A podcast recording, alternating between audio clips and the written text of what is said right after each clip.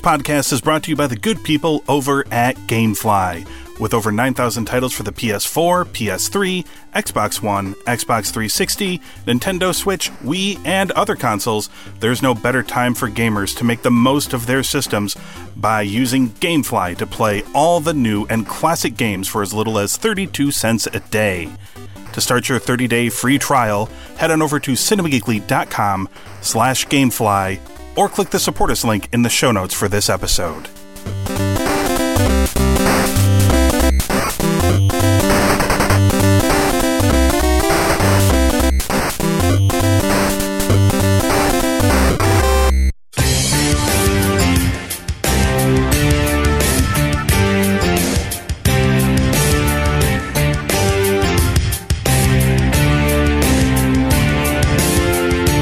Listening to a podcast from the Cinema Geekly Podcast Network.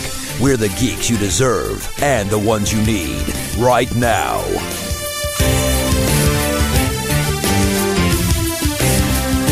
AEW is meant to be the land of opportunity, and you've squandered that, and that is why it's time for a new guard around here. Because the old guard's been running the show on this planet for centuries, and look where it's gotten us, people. War, famine, disease. Our earth is dying, and so are our morals, and yet here we are with Jon Moxley running the old guard, and our infrastructure is falling and falling fast. Well, I'm here to tell you people that I can catch this company, throw it on my back, and sprint this brand up the steep terrain to the very top because my talent outweighs your tenure, Jon. I am AEW. I bleed black, white, and gold. I'm the guy who's going to be leading this company for the next 25 years. Do the math and grab a calculator. And that is why I'm making a promise to you that I will not stop until we go from happily glad handing each other for being the alternative and transform this brand into the pinnacle of professional wrestling.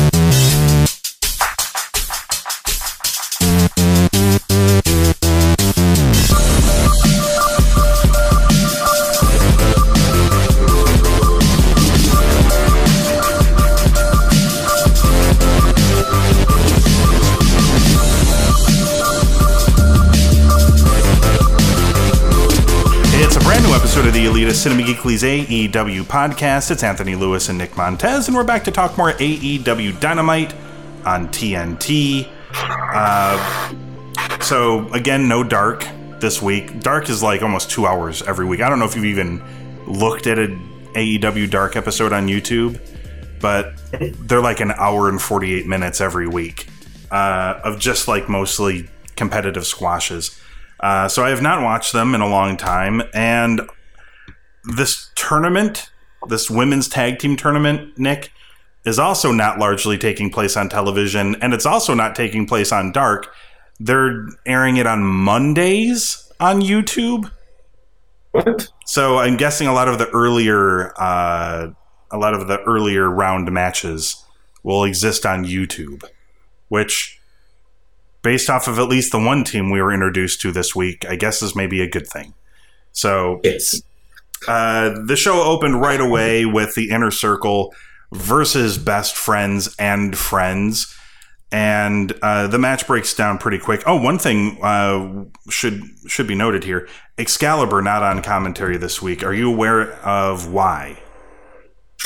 Because uh, some old videos of him surface saying ignorant things. Yes. So there was an angle from maybe like 2005 PWG involving a heel Excalibur and a heel Kevin Steen and a babyface human tornado. And the human, it was the human tornado's idea. Um, who is, of course, a, a black wrestler. It was his idea to do a racially charged uh, angle or promo or whatever in which he encouraged Excalibur and Kevin Steen to use racial slurs. And Kevin Steen was especially against it apparently, but uh, they went ahead and did it, and then afterwards, all three of them decided it was a really bad idea uh, to have done it in the first place. And that video footage is surfaced, and naturally, you've got people calling for Excalibur's head. I think you've got more rational people saying, looking at the context of the the circumstances of the situation, um, it's clear that they wrongly thought because a a black person told them that they could do this that it made it okay. Um, and I'm pretty sure that is the context of the situation. It didn't make it okay, but it's possible to understand how somebody could think that it's okay because a black person gave them permission to use those words in a promo or an angle. Obviously, it is not okay, and I'm all right with Excalibur missing a show or two, or I'm not sure what they're going to do, but um, anything more than that, I think, is at best silly. Um, I agree. This is this should probably be treated in a similar way to the Sammy Guevara incident. yeah, in that at worst, yeah, I agree. those gentlemen were not terrible people to begin with, and they've grown a lot since then. Absolutely, So this were a more recent matter. By all means, they deserve yeah. everything they get for it. This but is I think you got to look at the almost context. 20 years ago. Yeah. Right. Uh, a crazy amount of time has passed. Um, yeah, I, I to me this is a non-issue, and the show hurt because of it. Uh, Taz, Jim Ross, and Tony Schiavone were the commentators, and it sounded like an old episode of SmackDown. Um, Oh, I saw a thing earlier where somebody said, if in the future when Excalibur is negotiating, he just needs to point to this episode and say, add another zero to the contract. yes, uh, this was not, uh, and th- and this felt like a in general. This was a pretty flat episode of Dynamite for me. Um, Mhm, Same. the stuff that I thought was going to be great turned out to be less than. So let's talk about it though. Uh, Inner Circle versus Best Friends and Friends. The match breaks down really quick with a bunch of dives. Uh, Luchasaurus and Jake Hager play catch with Marko Stunt on the outside. Uh, the crowd, the people that are there at ringside, were very quiet for this match. Um Babyface is cut off. Inner Circle is in charge. Jim Ross then says that, in his opinion, Nick, Jake Hager hasn't reached his full potential yet. Ugh.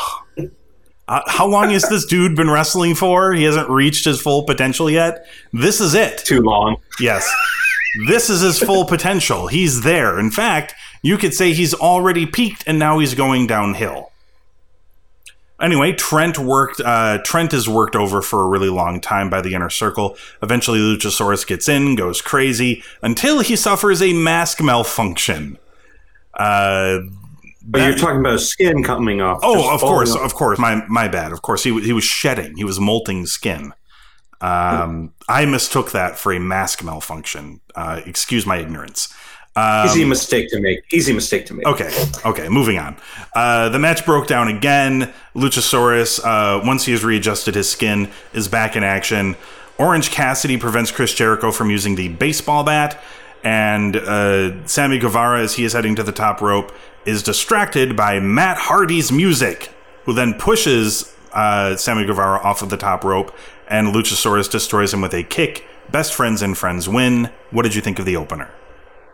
it was disappointing. I think Mhm. that's the best way I can explain it because I feel like there was so much group shenanigans going on where everyone would just attack one person at a time. And Yeah. I mean, no one really got to shine. I don't feel like no one really got to stand out or do anything cool in this match. No, Um, I- and it had great potential. Like, you have some excellent teams in there. You got some Mhm. excellent wrestlers in there. Yep. Um, I love the mega four way hug. That was great. that was pretty good. Yes. that was the most memorable thing of the match for me, though. Mhm. But no, it just it was a lot of nonsense and not enough wrestling. It just did not live up to expectations. Yeah, what'd you give Um, gave it two and a quarter star. Yeah, I went slightly higher, went two and a half stars, but big, huge disappointment in the opener. Grapple gave it 2.57 stars. So, yep. Yeah. Uh, after that, we get Jon Moxley in the back. He says that he thought he was done with Brian Cage, but kind of man would he be if he didn't help out Darby Allin? And uh, started talking about Ricky Stark. Says he fell in with the wrong crowd. He doesn't always start fights, but he always finishes them. Pretty good promo from Mox for the main event tonight. Sure. We then get Cody defending the AEW TNT Championship against Warhorse, uh, who in fact rules ass, Nick. Um, Yeah, he does. the best part, actually, for me, uh, I thought this match was better than the first match, but honestly, I thought the best part of this match was Justin Roberts' ring introduction of Warhorse, uh, yes. which was pretty great. I I believe he announced him as weighing in at four thousand pounds of heavy metal. Uh, I believe, uh, and that he rules ass, and Warhorse his his pronunciation of Warhorse was was metal as well.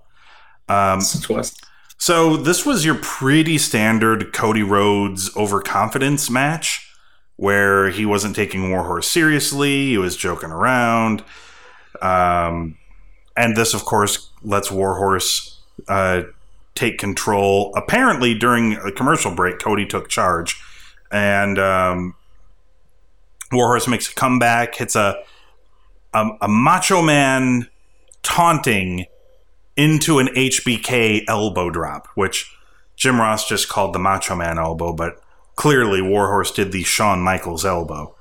Um, he goes for a stomp off of the top rope. He misses. Cody drop kicks him in the knee, puts him in the figure four. Uh, Cody retains. So this was also kind of underwhelming. I thought solid, but didn't blow me away. What'd you think? I, I I agree with you that it was a bit underwhelming. I I first of all, I know these matches are short anyway; they're like twenty minute matches, but it felt like they should have gone longer. And for as much offense as what as Warhorse got on Cody, I felt like the ending just kind of came out of nowhere. I mean, we saw the reason they teased it the whole match that he was tweaking his leg. And and I guess it makes sense in that way. But Yeah. one thing I did like about it was all the countering that Warhorse was doing. I thought that was fun. Mhm. Um, don't think I've ever seen anyone counter a figure four like the way he did, or at least not something that I remember off the top of my head. Oh, into so that cradle. kind of stood out to me. Yes. Mhm. That was really cool. And even at the end where he was trying to hold it off so hard, but he just, you know, couldn't do it. Mhm. Um, that was fun. Um, I also enjoyed that they brought up that he's the current longest reigning independent wrestling champion. They which, did IW.TV or whatever it is, or IWTV. Yes. hmm And and I like that they uh, you know promote independent wrestling as Mhm. they should because they're all superstars from the indies coming to form AEW. Absolutely. Um, that double stomp that he did to Cody's neck on the outside was an also mem- memorable moment. Mhm.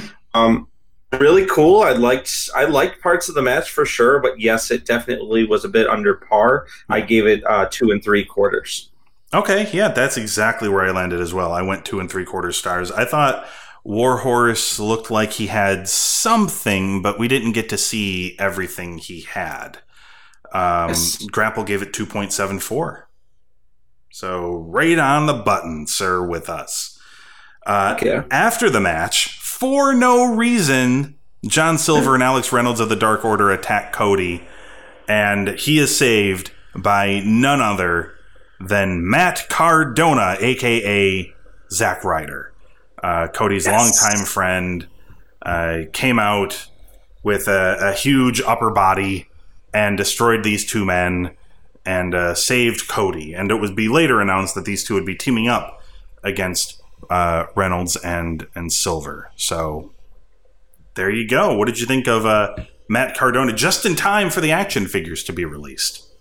Oh yeah, I feel like the, I feel like the timing is uh, not a coincidence. Dude, smart move by AEW. There's your guy. I'm pretty sure Um, Cardona's signing bonus was like first dibs on the action figures. So probably got a couple chase figures. You know, Yeah. got to hang on to those because they're going to be worth the money. that's but right. yeah, dude, the alternate. I'm a for sure. they, I'm a big Matt Cardona fan. I love his podcast, so it was great, and he looked amazing. He looked more swole than he had been, which he already looked incredible. But that's what happens when you eat Walmart steaks every day and you work out with uh, uh, canisters of gas when you don't have any workout equipment. So Walmart steaks, baby. yeah, steak and figs, baby.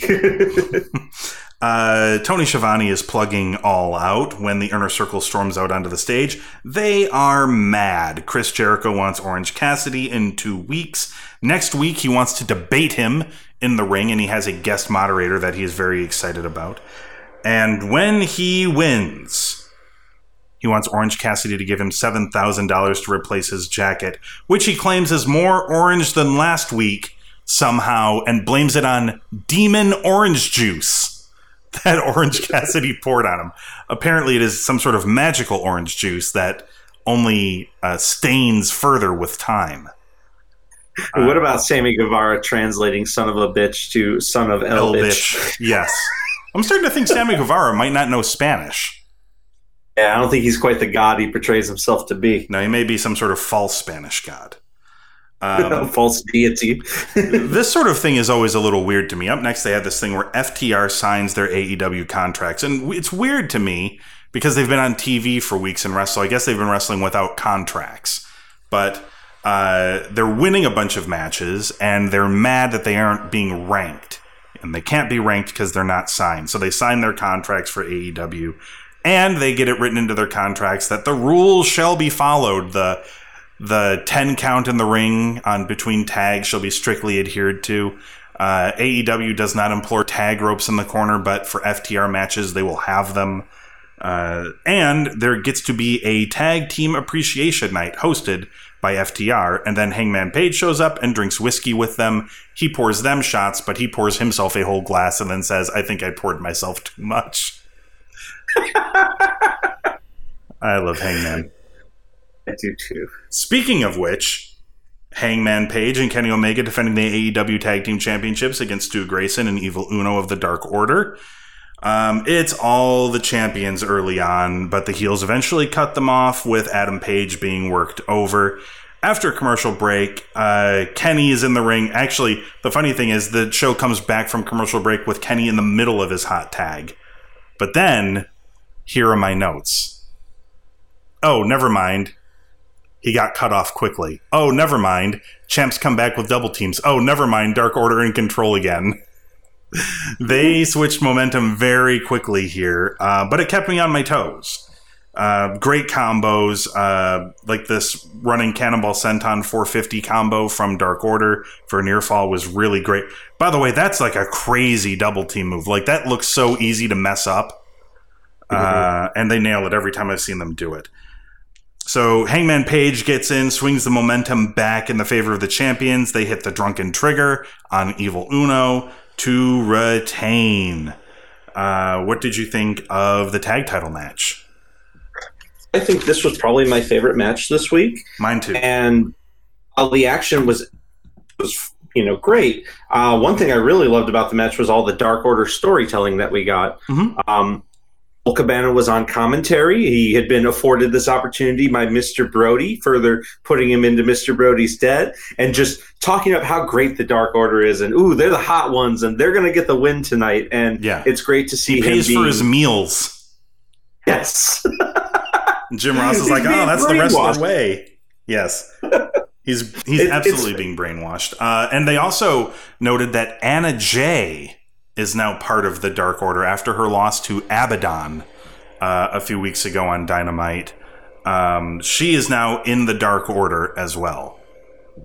She even had the like little mask on that uh, it looked like the one Allie used to had, kind of. Yeah. Um, I like that Mr. Brodie was out there staring down Cabana while he talked, but also like a frustrated coach watching uh, his guys on the sideline.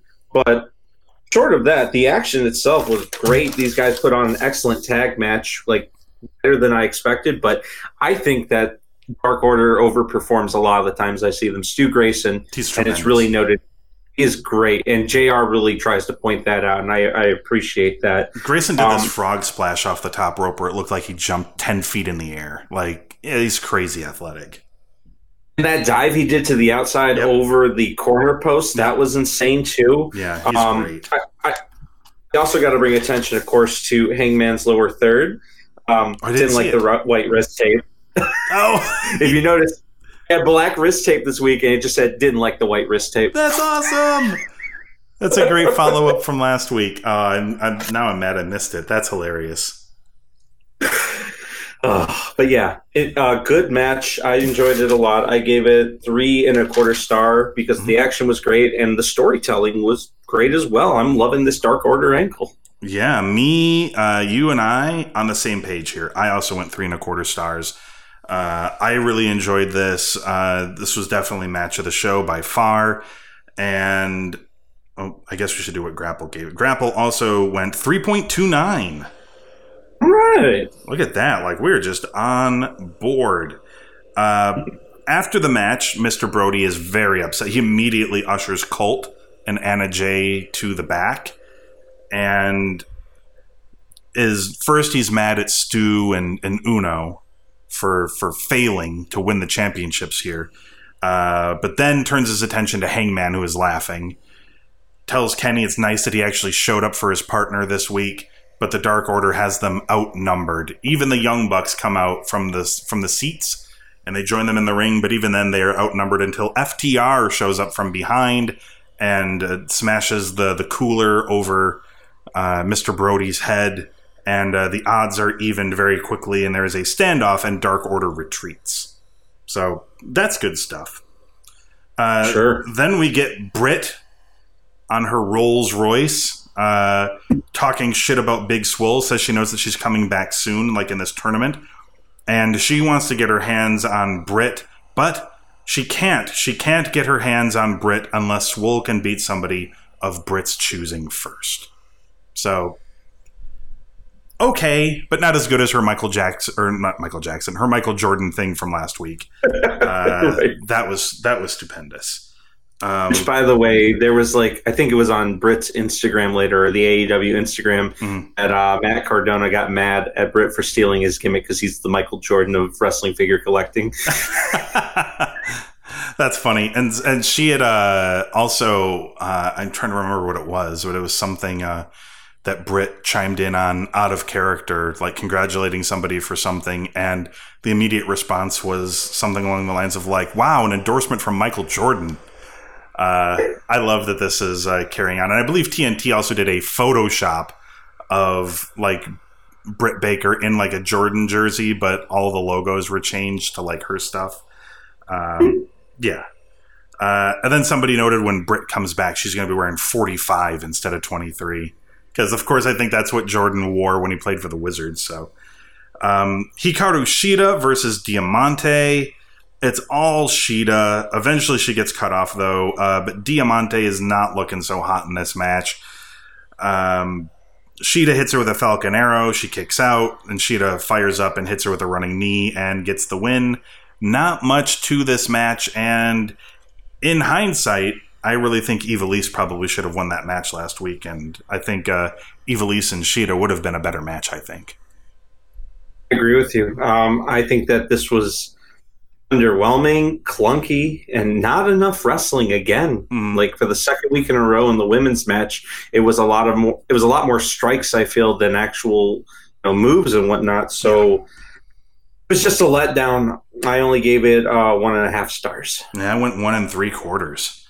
Um, just not much to it. Grapple, uh, 2.03, feeling a little more generous uh, than us. Uh, the tag team tournament is basically Battle Bowl. Uh, you do not get to choose your uh, uh, your partner. You will choose a color, and somebody else will pick a color. And if there are two matching colors, you are a team. And Nyla Rose selected purple, and as it turns out, somebody else also selected purple. Nick, and it's Ariane Andrews, Funkadactyl Cameron from WWE. What the fuck is this? Like, what is this? I wrote the same thing. I wrote Cameron. Really? Come on, AEW week. What? What the hell, man? You got so many amazing women talents out there. Or yeah, women on the indies. Yes. I mean, you could go get like Kimberly or like I'm trying to. There's so many. I mean, uh, I mean, I don't know all the shit surrounding. Um, I don't know all the shit surrounding um, Tessa Blanchard right now, but I mean, she's a better wrestler than Cameron of the Funkadactyls. I have no idea what's happening here. But at least this match will take place on YouTube on a Monday. Just it's so disappointing. I think of like all the great women wrestlers out there right now, like Elena Black or Mhm. uh, God, I'm trying to think of who else. That there were some great ones in Evolve too. Brandi Lauren, she's great too. Like This feels These are like a people you could be hire. signing. Yeah, or a friend, not maybe a hire. I don't think she's hired, but um, this feels like a, a friend booking or something. Like I don't know why she's in here. Somebody noted that she trained at the same time as Brandi Rhodes did, so maybe that's the connection. But I don't know what she's doing here. Uh, she's a great personality. Like she's outgoing and is boisterous and stuff, but she's not a very good wrestler in ring. Um, yeah, I, I don't know what they're I don't know what they're thinking here. Uh, okay, uh, MJF presidential promo thing. He did like a State of the Union type thing. Uh, implores hashtag uh, hashtag usage uh, immediately, then claims that Jon Moxley is afraid of being upstaged two weeks in a row, which is why MJF is not on TV, uh, featured prominently two weeks in a row. This is a um, this is an aberration this week. Uh, says Moxley called for a paradigm shift in this business, but everything he does is old hat. The champion who's on top, who does what he wants, says what he wants, wrestles who he wants. That's all been done before, brother. Basically, does a Jim Cornette impression about flips and matches. Talks about how there's not enough wrestling and wrestling. Uh, claims that Moxley is essentially playing Stone Cold Steve Austin. Talks ratings calls Jon Moxley a dictator, but says that he draws better television ratings minute by minute than Jon Moxley does. MJF then seemingly claims, Nick, that the world will improve with him as champion. He talks about what happens when dictators are in power and the, the world is crumbling around us as we speak. But if he were to be champion, perhaps we would see brighter days. And being champion, he will make AEW the pinnacle of professional wrestling and not just the alternative. This is a pretty great promo. it, it was excellent, and I love the line about Jon Moxley is not my champion. Yep. That's right. Oh, and MJF is a treat. He's just great, and I uh, I look forward to this. If this is our world title match for All Out, I'm all for it. He did. He did tell Jon Moxley he would see him at All Out. So, um, I believe that would be our championship match. Uh, next week, it is announced that Dark Order will take on Matt Cardona and Cody, aka the Sweet Life of Zack and Cody. Uh, and we also, because Dark Order is massive, we are also getting a what is this? A twelve man tag with the Dark Order versus the Elite and FTR, and of course the Jericho Orange Cassidy debate.